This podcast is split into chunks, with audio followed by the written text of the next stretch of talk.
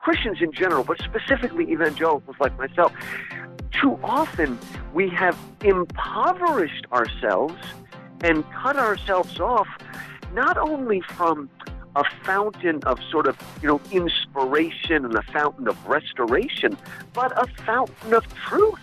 I, I believe that if we only read nonfiction, we are cutting ourselves off from sources of goodness, truth, and beauty. And the reason we're doing it is not because we're in keeping with the history of the church, but because, again, we're enlightenment thinkers without realizing it. Does doctrine really matter? The Apostle Paul once wrote to a young pastor named Titus, instructing him to hold firm to the trustworthy word he was taught, so that he may be able to give instruction in sound doctrine. Welcome to Credo Podcast, where doctrine matters and theological ideas have consequences. Here's your host, Dr. Matthew Barrett, Executive Editor of Credo Magazine and Associate Professor of Christian Theology at Midwestern Seminary. Welcome to the Credo Podcast, where doctrine matters. I am Matthew Barrett, your host. The world of fiction and the world of theology, well, they might as well be worlds apart.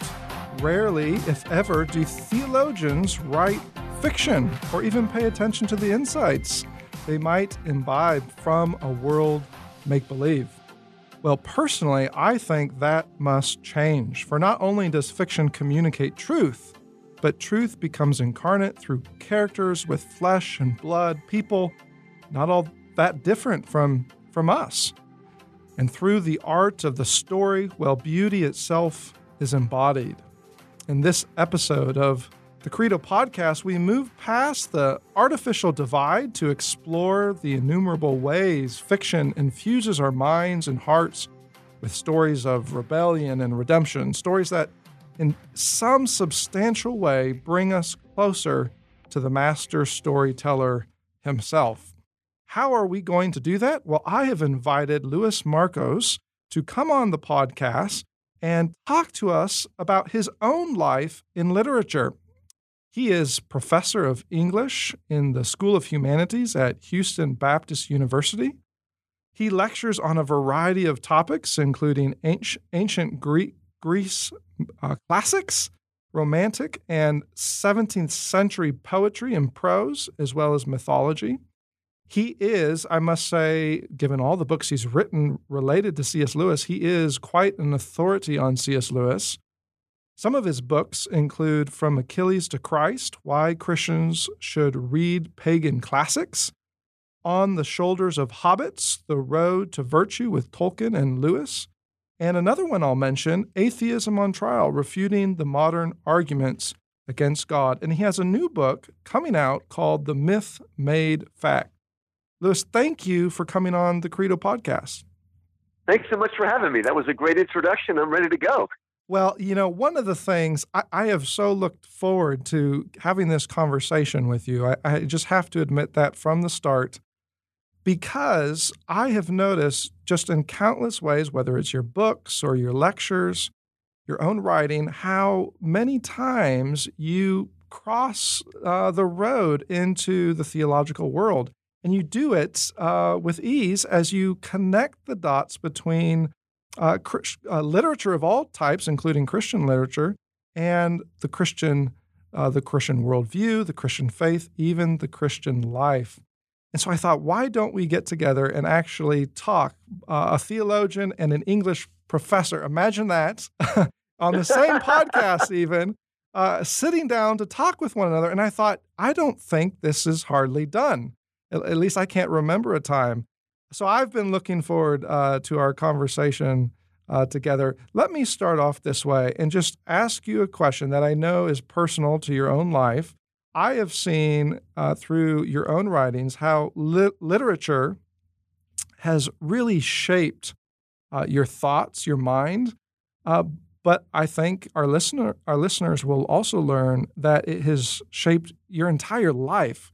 Now, now, why is it that something like literature, reading through the great minds and the classics of lit- literature, why has that had such a huge influence uh, on your entire career? Well, Matthew, let, let me start by just telling a quick story that will sort of explain the importance of this conversation we're having and all of the podcasts that you're doing and what you're doing at Credo. And this is a true story. I'm not going to tell you the person's name, but many years ago, there was a radio evangelist, a good man of God, an elderly man, and he was, you know, an evangelist, led a lot of people to Christ. But on the radio program, he was telling people, don't read C.S. Lewis. Well, a friend of mine knew that I was going to be in the town where this guy lives, and so we got a, a, a little conversation. We got together, we sat down, we talked. Now, as I expected, Matthew, the man had never actually read anything by C.S. Lewis. He had read something on the internet that somebody wrote. that didn't surprise me. Yes. What surprised me and sort of just made me say, okay, this is my vision, my, my mission and vision from now on. I said to the man, sir, what have you read by C.S. Lewis? Have you read the Chronicles of Narnia? And his response was amazing. And again, this is a man of God. He said, Ever since I became a believer 40 years ago, I have not read a single work of fiction. Now, he meant no fiction. He didn't even read the Left Behind series, which actually is probably a good thing. But he had read no fiction. Now, here, here's the point about this. You know, now I, the guy was a lot older than me, so I didn't want to sound like a young whippersnapper. I could have told him, you know, the parables of Jesus are fictional; they're short stories. Yeah. But that wasn't the point. I came away understanding something. You know, it's that one of those, you know, light bulb things. If you ask this man why he didn't read fiction, he would tell you because I'm a Christian. Mm-hmm. But the real reason he doesn't read fiction, the reason he doesn't know, is that he's a modernist and doesn't understand it. I'm an evangelical, and evangelicals, you know, have fought against a lot of these modern enlightenment notions, but there's one that we've completely absorbed without knowing it. And that's this idea of the divide. You talked about it in your introduction, that on one side is fact and the other side's fiction. Science versus religion, Mm. reason versus imagination, or reason versus emotion, logic versus intuition, history versus myth, and there's absolutely nothing in between. Yeah. And because we've bought into this myth, I really think, and again, Christians in general, but specifically evangelicals like myself, too often we have impoverished ourselves and cut ourselves off not only from a fountain of sort of you know inspiration and a fountain of restoration, but a fountain of truth. I mean, the Bible, I know it's close to a third of the Bible is poetry, right? All the wisdom literature, Job, uh, Proverbs, uh, Psalms, Ecclesiastes, Song of Solomon, all of those are written in poetry. Uh, I'm sorry, most of the prophecies are written in uh, in in poetry, and Mhm. most of the teachings of Jesus are written in the form of Hebrew, Hebrew poetry, we call parallelism. So, for me, we, we have got to. I, I believe that if we only read nonfiction, we are cutting ourselves off from sources of goodness, truth, and beauty. And the reason we're doing it is not because we're in keeping with the history of the church, but because, again, we're enlightenment thinkers without realizing it. Have you encountered anything like that, Matthew? I think you're exactly right. Uh, when we create this uh, dichotomy, this separation, uh, whether it's uh, between reason and faith or fact and fiction, uh, we end up, like you said, we end up cutting ourselves off from the fountain of truth. And sometimes, uh, like you said, we do it with maybe uh, even Christian looking motives, but in reality, we're we're hurting ourselves. And this is one of the reasons I wanted to have this this conversation. Was you know you're coming at this issue uh, from the world of literature. I'm coming at it uh, in my world of theology, but we're experiencing this same uh, Enlightenment modernist uh, assumption. And so we're I, having this conversation is a way for us to kind of meet at the fence and figure out why, why is this happening and how can we move past it. You know, maybe I can follow up with a, another question. You know, as you describe your own journey, uh, you talk about how uh, the way you you found your this this fountain of truth, as you've called it, is by coming into the conversation, coming into a dialogue, if we can call it that, with the great writers of the past.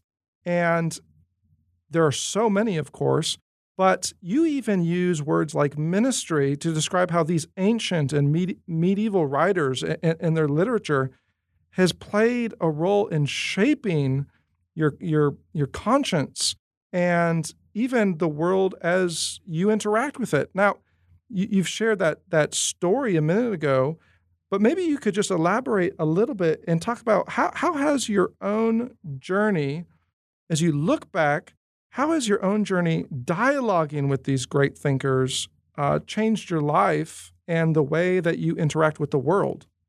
It really has. I remember uh, Machiavelli, who's not always as bad as we think. He also wrote some other things and was a Christian thinker ultimately. Uh, I, I, in, a, in, a, letter that we have of Machiavelli, a famous letter, he talks about his day, you know, what he does day to day. And he talks about in the evening, he takes off his dirty work clothes, he puts on his fancy clothes, and he sits down to dinner and has this wonderful conversation. And as you're reading it, you're, who exactly is he talking to? And we suddenly realize he's not having a dinner with aristocrats.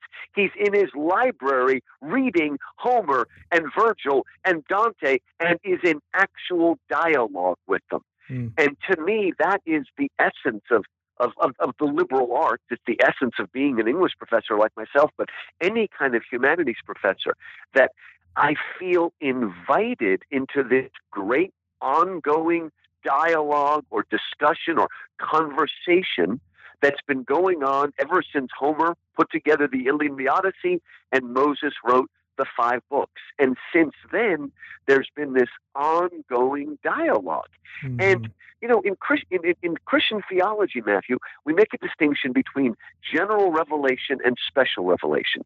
Now, it's true that the special direct revelation that only comes to us through the Bible, through the prophet, through Christ Himself. But God also speaks through general revelation. He speaks through the creation. He speaks through our conscience.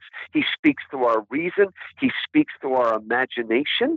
Mm-hmm. I mean, you know, it used to bother me a lot when, when I was a younger Christian thinking, are you telling me that God, until the coming of Christ, are you telling me that God spoke only to the Jews and ignored 99% of the human population? Mm-hmm.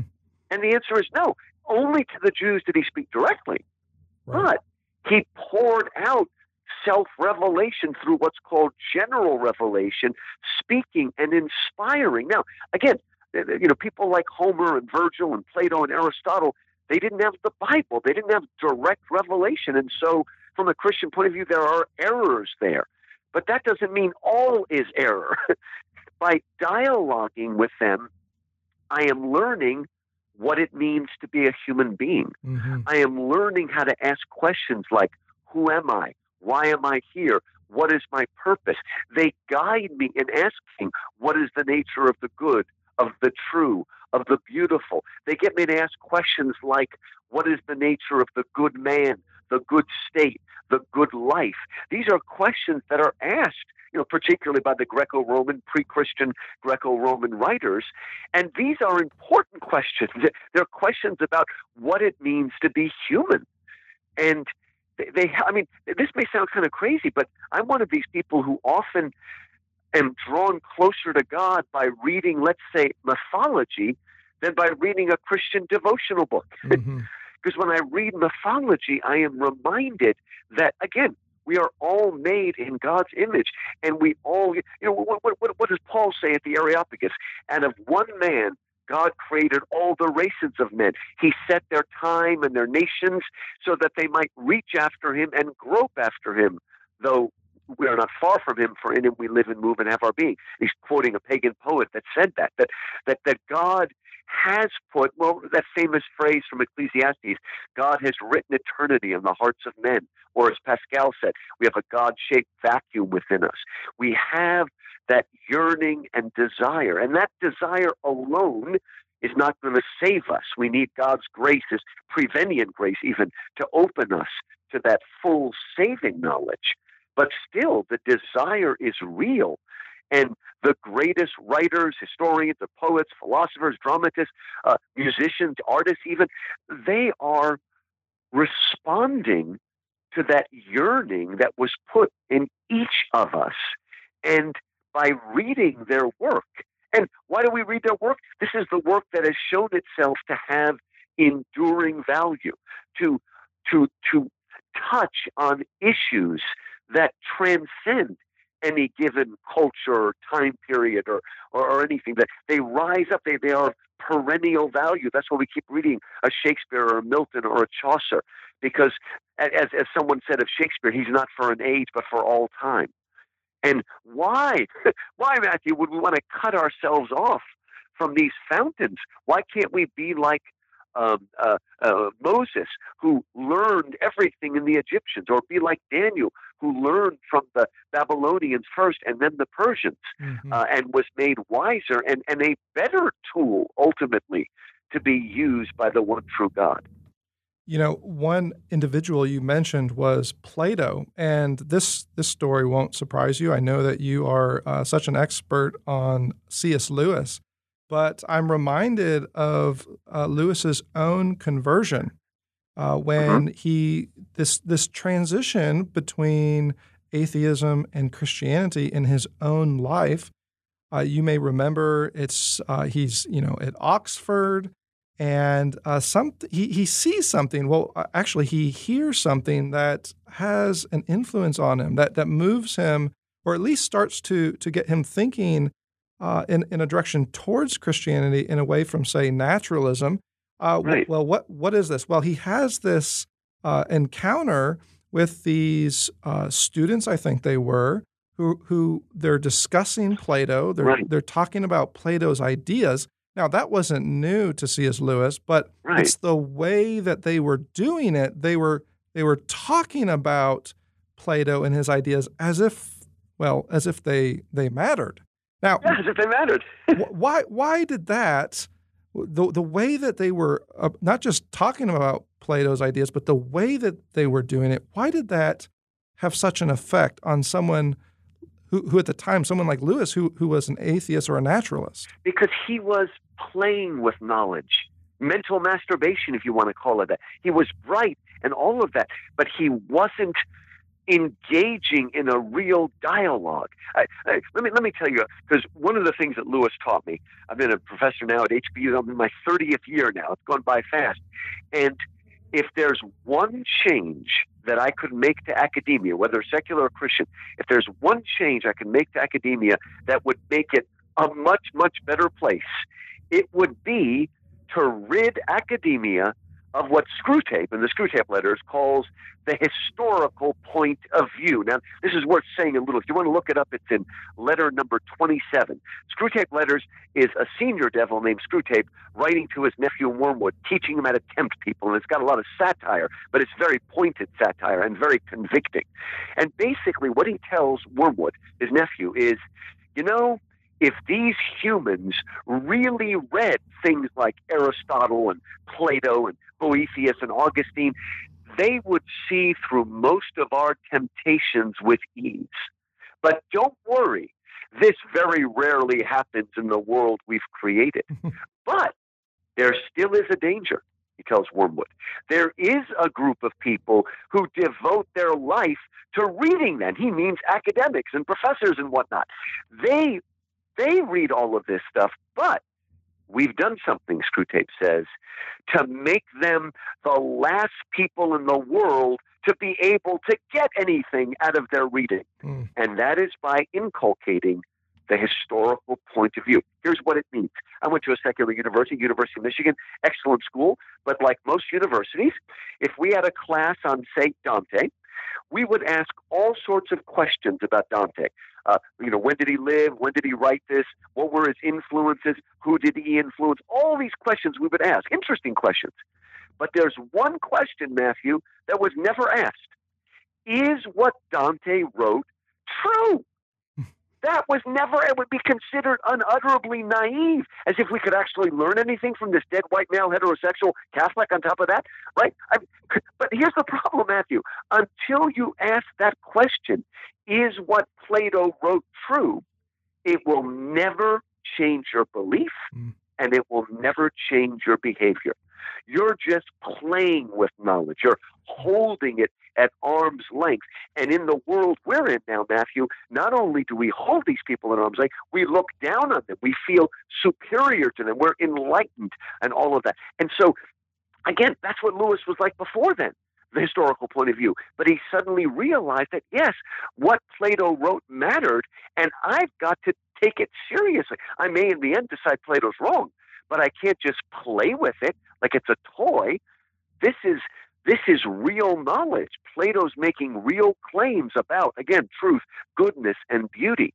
And again, in my own life, it's in the interaction with that. That doesn't mean I agree with everything everybody says. I certainly don't agree when I read people like Freud or Marx or Nietzsche or Darwin, okay? Um, but I'm going to learn something from all of them. Uh, my my life metaphor for for how the great books have shaped me and honed me into a Christian, into just a man, into a, a, professor or writer. My image that I like to use is the image of the lathe, right? So I see the great books that I'm reading as a lathe, and I see my head, my brain, if you will, as the piece of wood. And as I read and dialogue with Plato or Dante, whoever it is, I, my brain is being shaped against mm-hmm. it like a piece of wood is shaped against a lathe. Right. You know, your mention of the true, uh, the, the good, the true, and the beautiful, I, I just can't let that go. Uh, I have to, to ask you more about it because uh, as you use that, uh, that metaphor about you know, how our minds and our hearts are, are shaped uh, in different ways by these authors, and, and that doesn't, like you said, that doesn't just mean the ones we agree with, but the ones we disagree with uh, as we have that dialogue and that conversation, uh, we see this connection. If we take truth seriously, at least, we see this connection between humanism and orthodoxy. Uh, at, at, one point, yeah. you have said, uh, I remember you saying at one point that uh, you enter into this humanist port of, of the world's literature, of, of the great thinkers of the past. And as you enter into this port, something uh, unexpected can happen. You actually are led to rather than away from Christian orthodoxy. How is that possible? I know. I mean, the simple answer is because, like the cliche, but it's a true cliche, says all truth is God's truth. Mm-hmm. Anything that you know, it, you know, some people. There was a famous writer, uh, H. Richard Niebuhr. He is the brother of Reinhold Niebuhr, but he was actually more orthodox than his brother. He wrote a book called Christ and Culture. How do we how do we put them together? How do we put together Christianity and humanism, or Christianity and the secular world, or even the pagan world? And he said, for some people, uh, they, they, there's no. They, they call that Christ against culture. The Christian has to cut himself off from culture, be like the Amish or something, or like many of the Jews in the Old Testament, uh, be separate from the unbeliever. Then there's the sort of theological liberals, the Christ of culture. Well, we'll just we'll just take everything the culture says and we'll give it a Christian name, but we're really absorbing the culture. But there's other ways, and one of the ones he uh, calls call one of the ones he calls Christ over culture, and that is that when you get that culture, and um, a lot of that's coming from the great books, when you get to the highest and best and truest part of it, you can take that and sort of take it up into Christianity. Rather than building a wall, it can be a staircase and you can lead it up. Now, thankfully, we have the Bible as our touchstone so we can measure these truths. We have our creeds, right? We can measure the truth. But again, we, we've got to get out of this sort of all or nothing that that everything outside of Christianity is 100% error, 100% lie, 100% darkness, 100% deception. It's that's just not the way it works. That's like these people that try to convince themselves that non Christians can't do anything good. No, they can do very good and virtuous things. Now, those virtuous acts are not salvific. We're not going to earn their salvation. But, you know, I'm sorry, that's just real life, okay? Regular people, even the classic pagans, were, were capable of great works of virtue and even self sacrifice because we're made in the image of God, the Imago Dei. And so there is much that we can learn and be challenged by. Here's just a good example I was sharing with my students. As Christians, we should be challenged by these Muslims who memorize large portions of the Quran. Now, we used to do that, maybe our grandparents, but we're less and less willing to put in the work to really feed on the word and memorize it, right? And the way Muslims pray five times a day and stuff like that, we're lucky if we do one a day, right? so we can learn and be challenged uh, by these works that, again, they call us to a, a higher engagement right? I mean, the, the phrase that Jesus uses, and it's in what we call the high priestly prayer, uh, high priestly prayer, John chapter 17 at the end of the upper room discourse. You know, he calls us not to be in the world, but not to be of the world. Right? He's not taking us out of the world. He's put us in the world, but he also wants us not to be of it. Uh, and so, uh, again, we, we, we, we work between the two. I, I call myself, in many of my books, a humanist Christian right? And and a lot of people think I should say Christian humanist because they don't really understand grammar, right? We have this idea that the first word is the more important word, but the more important word is the noun, okay? Mm-hmm. The less important word is the adjective, right? So I am a Christian humanist in the I'm sorry, I'm a humanist Christian in the same way I'm a Greek American. Okay. I was born in America. That is who I am. I am an American. But if you ask me, what kind of American are you? I would say, well, I'm a Greek American. I, I carry with me this heritage. All four of my grandparents were born in Greece, emigrated to America about 1930. And so my, my primary allegiance and identity as an American is deepened and enriched enriched by all of you know the, the family rituals, the customs, all that stuff. If you've seen my big fat Greek wedding, all of that sort of stuff uh, enriches me as an American. Well, in the same way, if you ask me who am I, I'm going to say I'm a Christian. Right? That that is who I am. Those are my verities. But what kind of a Christian? I'm a humanist Christian who believes that the things that man creates are worth preserving, particularly the birthplace of humanism, ancient Athens and then ancient Rome. These things are worth studying and again wrestling with, as we said, and, and conversing with, and that by conversing with them, we will be better citizens, right? Again, uh, not necessarily better Christians, though I think we will be if we use it properly. We will be fuller and richer people, able able to give more of ourselves to God. I mean, you know, when people say, "Well, the Bible is the only book you need," well, that's true. But also, nobody needs a college education. Heck, I don't know if you need a high school education.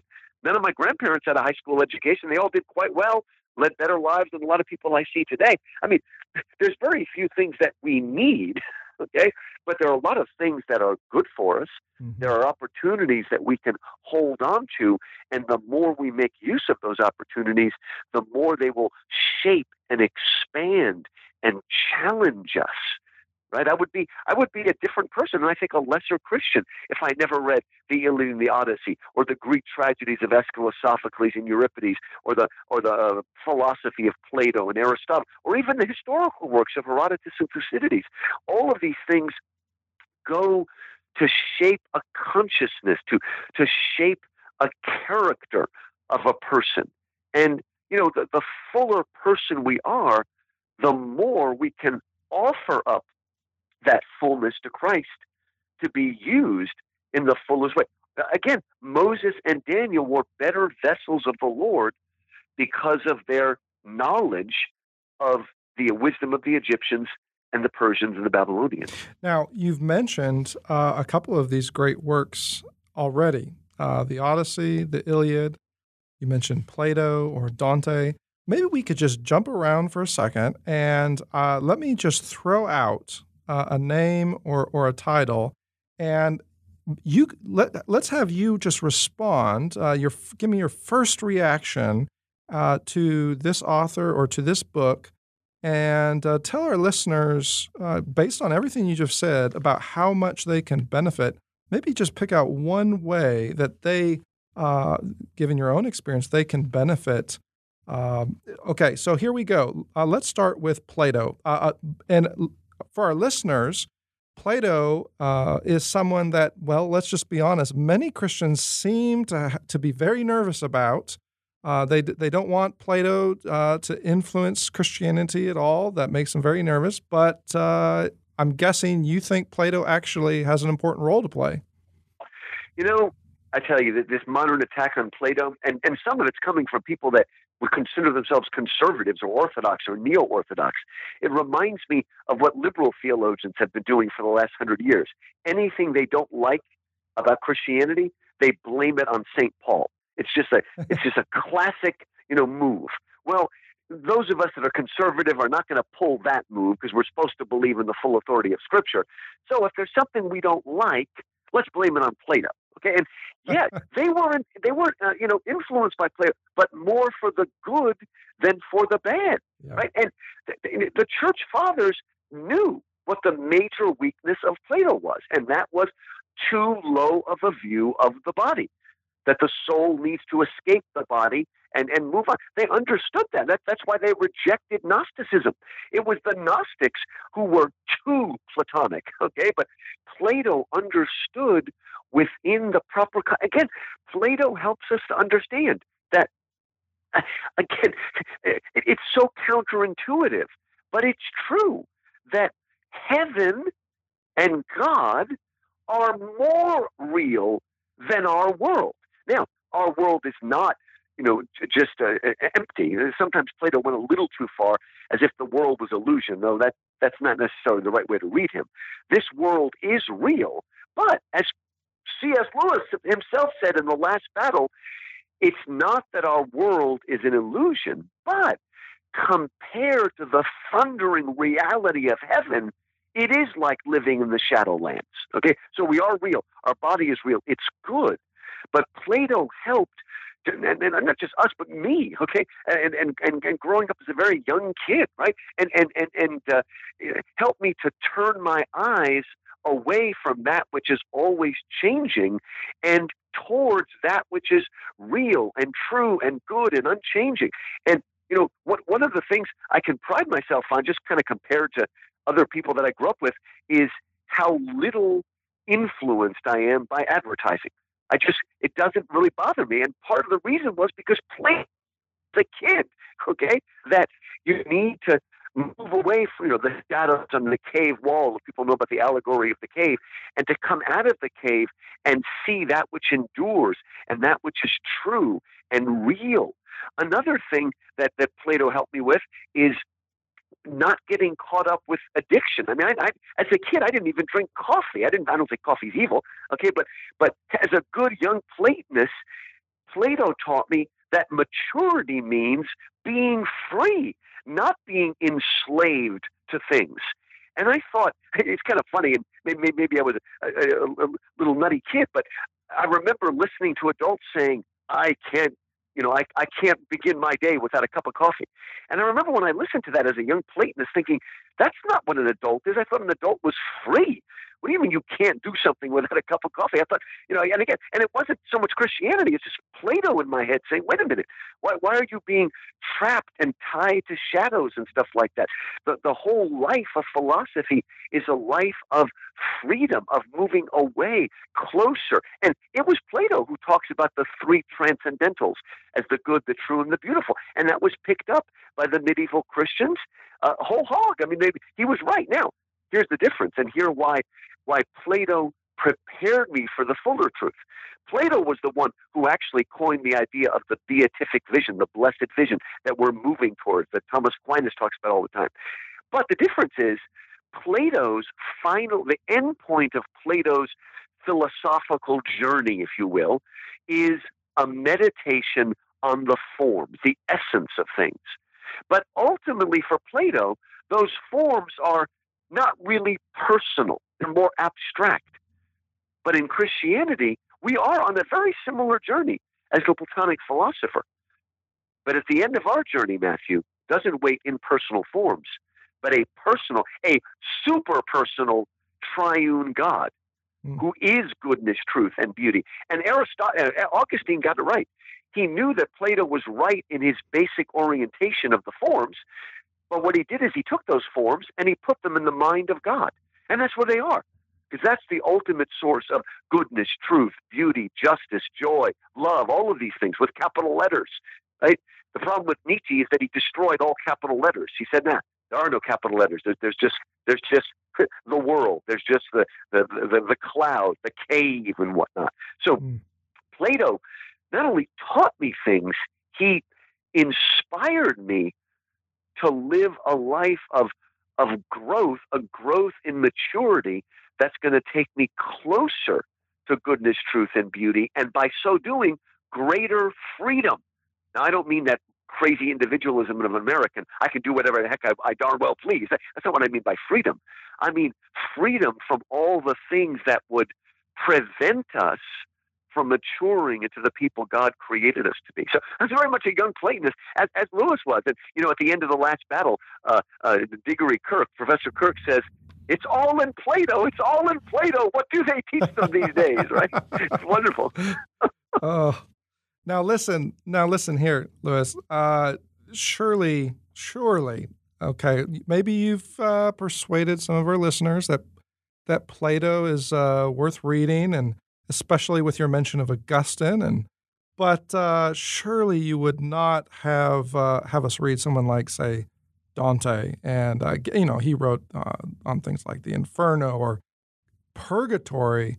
Uh, is is that what you would uh, is that what you would yeah, recommend? You, you, you, have to, and then and, okay, so it's fiction, okay, but what? Okay, well, first of all, Plato, uh, Dante was such a great poet that you really think he literally went on this journey. I mean, do you know that it, the Inferno is so concrete and real and, and visceral that every year in, in some places uh, in, in, uh, in, the Muslim world that are really, really uh, fundamentalist, they burn Dante in effigy every year because he mm. put Muhammad in hell.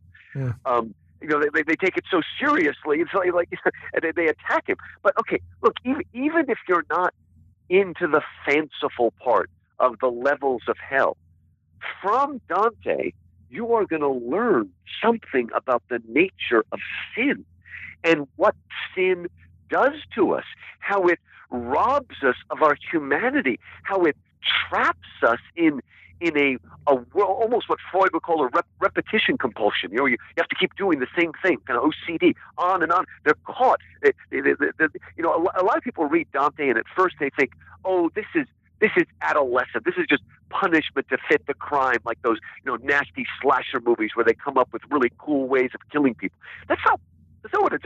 I mean, it is justice to fit the crime. I mean, God is just, okay, but it's more than that. There's a deeper psychological level that taught me so much that it's not just punishment to fit the crime, but that the sin produces its own punishment. The punishment is itself the sin going on forever and ever and ever. Like an itch, you keep scratching and scratching until you scratch all your skin off, which is what it's like in the Inferno. So, so Dante is. And, and here's another one. Okay, I, am a Baptist evangelical. I, I wouldn't say that I believe in purgatory. I don't see the biblical basis for it. But when I read Dante's Purgatorio, it teaches me of the need not only for salvation, but for sanctification. That, in, in, a very real sense, the people in Dante's Purgatory want to be there because they want to be able to remove every desire they have for sin so that when they come in God's presence, they can bask most completely and fully in His love. It would be like if I was going on a trip to uh, Rome, let's say, right? Well, if I'm smart, I'm going to spend the three months leading up to that trip studying about Rome and studying history and studying architecture. Why? Because if I do that, when I get to Rome, my experience is going to be 100% fuller and richer. So again, you don't have to believe literally in purgatory to understand the need for us to to purge not just the sin, but the the desire for the sin. Uh, so, so again, like, like I said, Dante is a Catholic work, but you know, you can be a you know a Baptist, whatever, Presbyterian, and learn a great deal from him and be strengthened spiritually. Now let's skip ahead to Romanticism, and what would you say about someone like Wordsworth and uh, his work Prelude?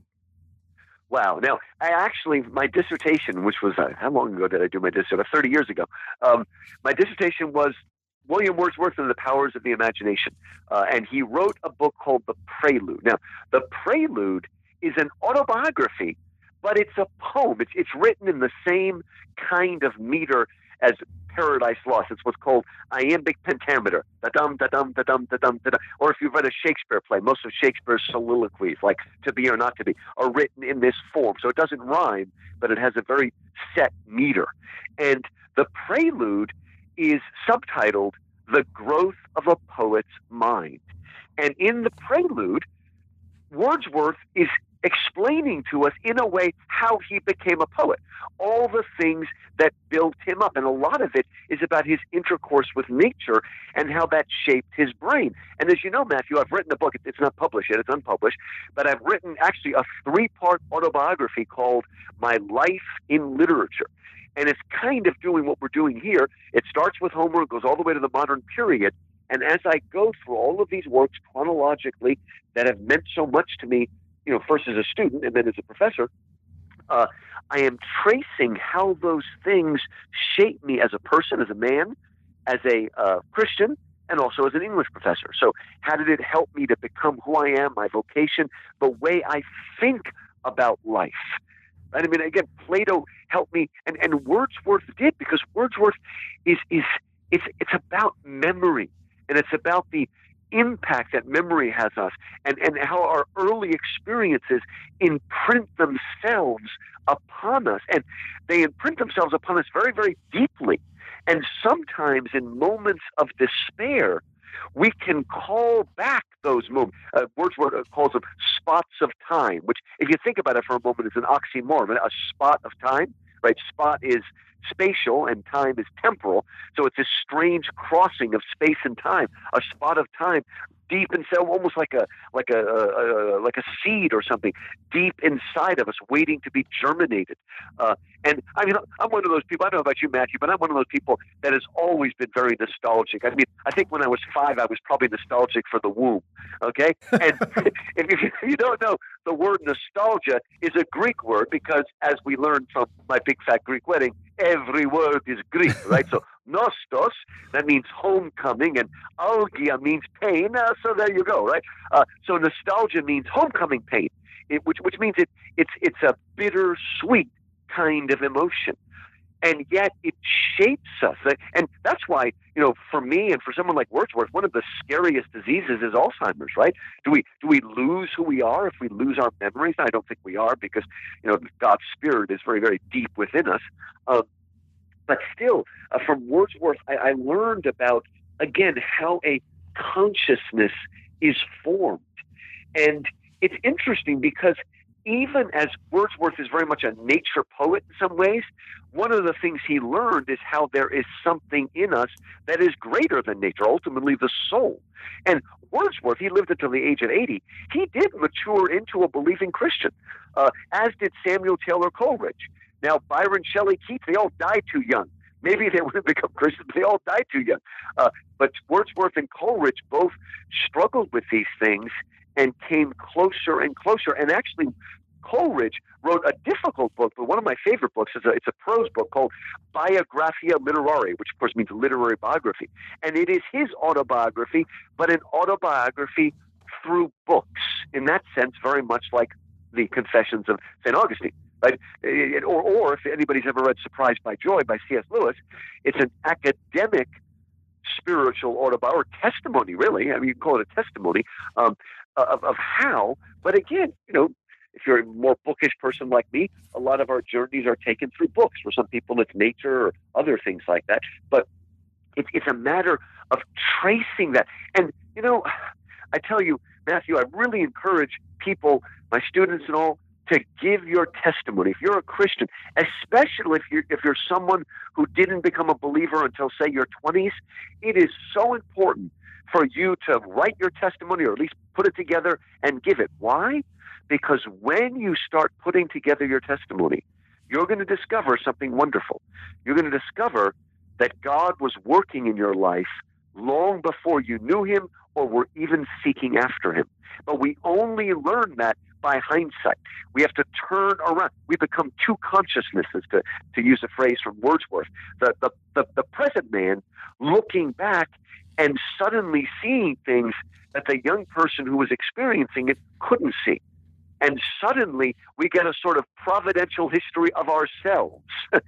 Uh, and so that now, let, let's be very careful, Matthew, because one of the diseases of our age is what might be called excessive introspection, where we keep going in and in and in and in, and that becomes unhealthy. And it's unhealthy because even Christian counselors today often lead you on a kind of introspection that's done not so you can truly understand yourself and let the Holy Spirit search you, but so that you can discover exactly what your parents did wrong to blame for everything in your life that you don't like. Okay, that, that's not what Wordsworth is about. That's not what you know uh, David saying, "Search me, O Lord, and know my anxious thoughts." That, that's not what it's. That's not what Plato meant when he said, "Know thyself," and Socrates. Um, so somebody like Wordsworth, again, is teaching us a method of self-examination that is not going to cause uh, envy, bitterness, resentment, and blame, and and self-justification, but it's going to bring about humility, awe wonder and gratitude.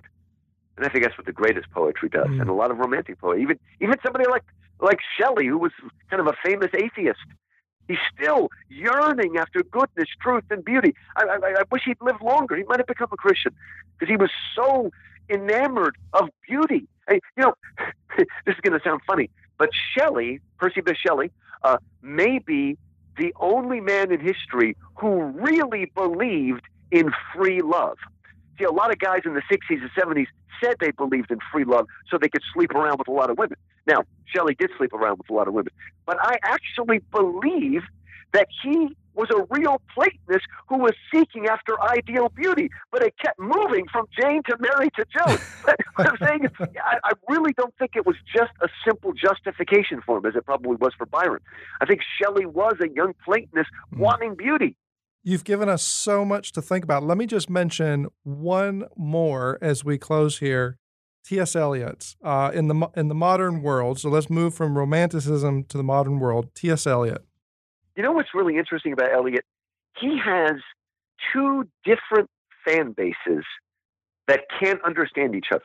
What I mean by that, you have a lot of the sort of you know uh, cynical, skeptic people who love that you know, old, the, the early Eliot, like Love Song of J. Alfred Prufrock and The Wasteland and The Hollow Man. You know, they, they, they like this despairing modernist guy, but they simply can't understand the Eliot who became a Christian and wrote things like The Journey of the Magi and the, the Four Quartets and Ash Wednesday. And then you've got a lot of Christians who love that later work, but are, what's all this despairing stuff? But no, if you're going to understand Eliot and if you're going to understand the modern world, you need to understand the full journey that he went on. It was out of that despair, right? That out of the, the emptiness and hollowness of the modern world, the modern city in particular, that Eliot was able to move to a higher level of understanding. He, he was able to see the problem and find the solution. And what I like about Eliot, particularly as a, you know as an English professor, is that in Eliot, you find the perfect fusion of a romantic lyric. In other words, a, a romantic crisis poem where the first person, you know, uh, poet is struggling with things and trying to come to grip with them. It's very much an internal exploration, right? But his work is also like a dramatic monologue. The, the, the king of the dramatic monologue was Robert Browning, and although Alfred Lord Tennyson wrote several good ones as well. And and when I write a dramatic monologue, I am taking a character who's not me, Ulysses or somebody like that, and and, and almost almost what Shakespeare does with his soliloquies, right? Uh, I'm going to get into the mind of another person. Well, in a work like the Love Song of J.F. Prufrock or Journey of the Magi, Eliot has perfectly fused the two. He is Prufrock and he isn't. He is the Magi and he isn't. But by doing that, he's able to step back and get enough objectivity to also analyze himself and at the same time analyze his age. And so he's able to explore without falling into a kind of solipsism where you're kind of caught up in yourself, where, where poetry becomes nothing more than self expression and gets cut off from the rest of the world.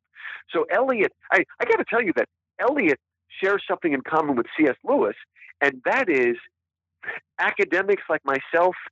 We love Eliot Lewis because it's like, hey, here's a great, great poet, a great writer, a great critic, and he was a Christian.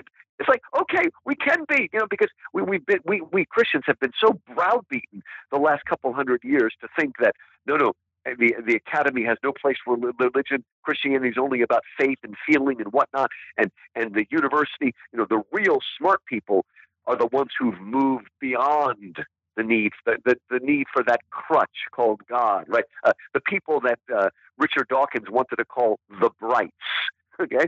And so, in the same way that Richard Dawkins said that Darwin allowed me to be you know, a, a, a intellectually fulfilled atheist.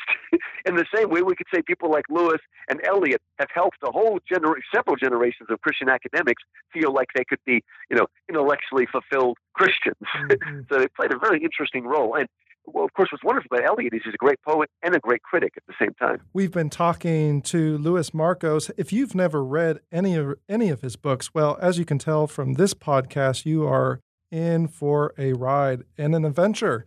I would encourage our listeners to pick up one of uh, Markos's books, whether it's From Achilles to Christ, or perhaps, uh, given what he just said about uh, C.S. Lewis and others, uh, his book Atheism on Trial. Uh, one of the things that I just have so enjoyed about this conversation is uh, that that last part where he mentions what it means to be intellectually intellectually fulfilled as a Christian. Uh, if you are listening to this and you've never read, say, a T.S. Eliot or perhaps Plato or or perhaps it's someone like Wordsworth, uh, well, I think that uh, Markos would say, "Well, what are you waiting for?" Because what are you waiting for? what are you waiting for? Be- uh, I'll, I'll, leave you with the final challenge. Like, if you go to Amazon.com and type in my name, Louis Markos, that's with a K, M A R K O S. You'll see on my books there on my offer page. But here's something to end with when Lewis was a college student and, and a young professor, he was an atheist. And then something started to happen. The book started to turn against him. Lewis noticed, to his shock and horror, that all of the writers he thought were the most rich, the most human, the most filled with joy, people like uh, Dante and, and Milton and John Donne and George Herbert and, and, and, and Samuel Johnson and G.K. Chesterton and Spenser and Sidney, they all had this strange thing in common. They were Christians. What was going on? He loved their work except their Christianity. But the people that he agreed with in his sort of atheism days, people like uh, Edward Gibbon or John Stuart Mill or, or Voltaire or D.H. Lawrence or H.G. Wells or George Bernard Shaw, the people that he agreed with philosophically, he, there was something missing in them. I mean, they, they had a kind of brilliance, but there was a, a, lack of joy and truth and beauty. There was a, a hollowness there. And that's why Lewis said, and we'll end with this phrase a young atheist, a, young man who wishes to remain a sound atheist cannot be too careful of his reading. Okay, Matthew? It's full of traps out there. Go out there and enter into the dialogue, and you'll enjoy yourself. Well, I don't think I could end it better than that. Louis, thank you so much for joining us on the Credo podcast. I do hope you'll come back again, and uh, perhaps next time we can even explore some of the other great thinkers that have that have influenced your life and the lives of so many others. Would love to do it, Matthew. Thanks for having me on.